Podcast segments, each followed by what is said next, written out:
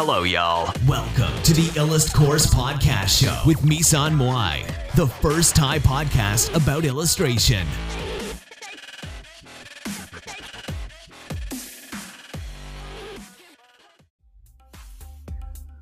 ทิปนะคะ10ข้อสำหรับคนวาดแนวการ์ตูนญี่ปุ่นนะคะซึ่งหลายๆคนเนี่ยก็อาจจะวาดแนวนี้เยอะนะคะเพราะว่าเท่าที่พี่ดูใน TikTok เนี่ยก็จะมีน้องๆหลายๆคนนะคะที่วาดแนวนี้นะคะเราจะมาดูวิธีการทำให้คุณวาดแนวนี้ได้ดีขึ้นนะคะจะเป็นทิปสั้นๆนะคะที่จะทำให้หลายๆคนเนี่ยวาดได้ดีขึ้นก็ในการที่จะเป็นนักวาดการ์ตูนญี่ปุ่นที่ดีนะคะมีข้อควรระวังและหลีกเลี่ยงหรือข้อควรกระทำดังต่อไปนี้นะคะก็อันแรกนะคะก็ควรหาแบบมาดูนะคะควรหาแบบมาดูเพราะว่ามันกินเวลาในการหาแบบแต่จำไว้ว่าวาดอะไรก็ตามเนี่ยมีแบบนะคะดีกว่าไม่มีเสมอนะคะแล้วก็เพราะว่ามันจะมีบางอย่างนะที่เราวาดไม่ได้แล้วต้องหาแบบแล้วเราก็จะพบแบบในโลกออนไลน์มากมายการใช้แบบไม่ใช่การ copy แบบ 100% นะคะแต่ว่ามันเป็นการศึกษานะคะเป็นการศึกษาก็คืออย่าพยายามวาดทุกอย่างจากความทรงจำเพราะว่าเรากำลังทำให้สิ่งนั้นดูมีรายละเอียดไม่เป๊ะนะคะแล้วก็ดูมันจะดูไม่ใช่สิ่งที่เราอยากวาดนะคะลงไปนะคะเวลาที่เจอศิลปินที่เราชอบเนี่ยแทนที่จะ copy แหลกนะคะให้วิเคราะห์งานเขาว่างานเขาดีเพราะอะไรนะคะเพราะอะไรที่ทำให้งานเขาเนี่ยน่าสนใจนะคะเพราะอะไรที่ทำให้เขาเนี่ยดังเพราะอะไรที่ทำให้เขา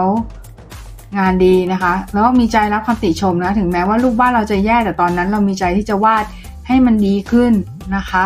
อันนั้นแค่นั้นก็เพียงพอแล้วนะคะเราอาจจะรู้สึกแย่ได้ว่าทำไมถึงไม่เก่งเท่านั้นแต่แทนที่จะรู้สึกแบบนั้นพยายามเปลี่ยนความรู้สึกลบๆให้เป็นพลังบวกให้ได้นะคะก่อนที่จะเริ่มติชมใครหรือมองใครเป็นตัวอย่างนะคะเราลองดูว่าทุกคนล้วนมีจุดเริ่มจากตรงไหนสักจุดเหมือนกันทุกคนค่ะ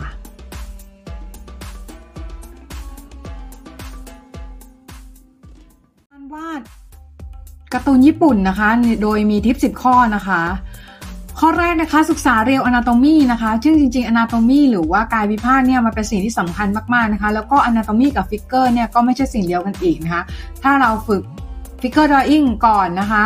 แล้วเราไปฝึกอนาโตมีเนี่ยภาพมันก็จะทำให้มันแม่นขึ้นนะคะแล้วมันก็จะดีขึ้นนะคะข้อที่2นะคะก็คือใช้เส้นไกด์นะคะเส้นไกด์ก็คือเส้นที่เวลาที่เราร่างภาพนะคะจะเป็นสามเหลี่ยมสี่เหลี่ยมวงกลมอะไรก็ตามที่เป็นเบสิกเชฟเบสิกฟอร์มนะคะจะทำให้ภาพเนี่ยดูแม่นขึ้นเช่นกันนะคะข้อต่อมานะคะอย่าก๊อปปี้นะคะซึ่งจริงๆข้อนี้เนี่ยมันค่อนข้างจะสองแง่สองงามนะคะจริงๆการก๊อปปี้เนี่ยก๊อปได้นะคะแต่ว่าก๊อปเพื่อการศึกษาได้แต่ว่าเราอย่าก๊อปไปแอบอ้างเด็ดขาดนะคะห้ามเด็ดขาดนะคะต่อมาอย่าไปเอาอะไรกับคำชมจากเพื่อนและคนในบ้านมากค่ะเพราะว่าคนเหล่านี้เขาหวังดีต่อเรานะคะเวลาที่เราไปถามเขาเนี่ยเขาก็จะยังไงก็คือไม่ติชมเราตรงๆนั่นเองนะคะถ้าเราอยากได้ความเห็นที่ honest หรือว่าจริงใจเนี่ยเราควรจะไปถามคนแปลกหน้านะคะแล้วก็อย่าใช้ทางลัดมากนะคะทางลัดเนี่ยก็บางทีจริงๆมันก็ประหยัดเวลานะคะถ้าใช้ทางลัดมากบางทีมันทำให้เราไม่ได้ฝึกสกิลที่แท้จริงของเรานะคะแต่ว่าบางทีเนี่ยในเวลาที่เราทำงานโปรเฟชชั่นอลหรือทำงานอาชีพเนี่ยบางทีเราก็อาจจะต้องใช้บ้างเนาะมันก็บาลานซ์ไปนะ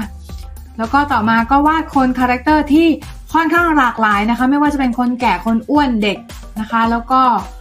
ไม่ใช่วาดแต่คาแรคเตอร์แบบเดียวนะคะแต่ว่าเราแนะนำว่าคนที่เพิ่งฝึกวาดอะวาดคนหน้าตาดีไว้ก่อนก็ดีนะมันวาดง่ายนะคะแล้วก็ข้อต่อมานะคะก็คืออย่าล้มเลิกและยอมพ่ายแพ้กลางคันก็คนส่วนมากที่วาดแล้วยังวาดไม่ได้เนี่ยก็เพราะว่าคุณล้มเลิกไปก่อนนะคะแล้วก็เลยว่าไม่ได้ทีนะคะ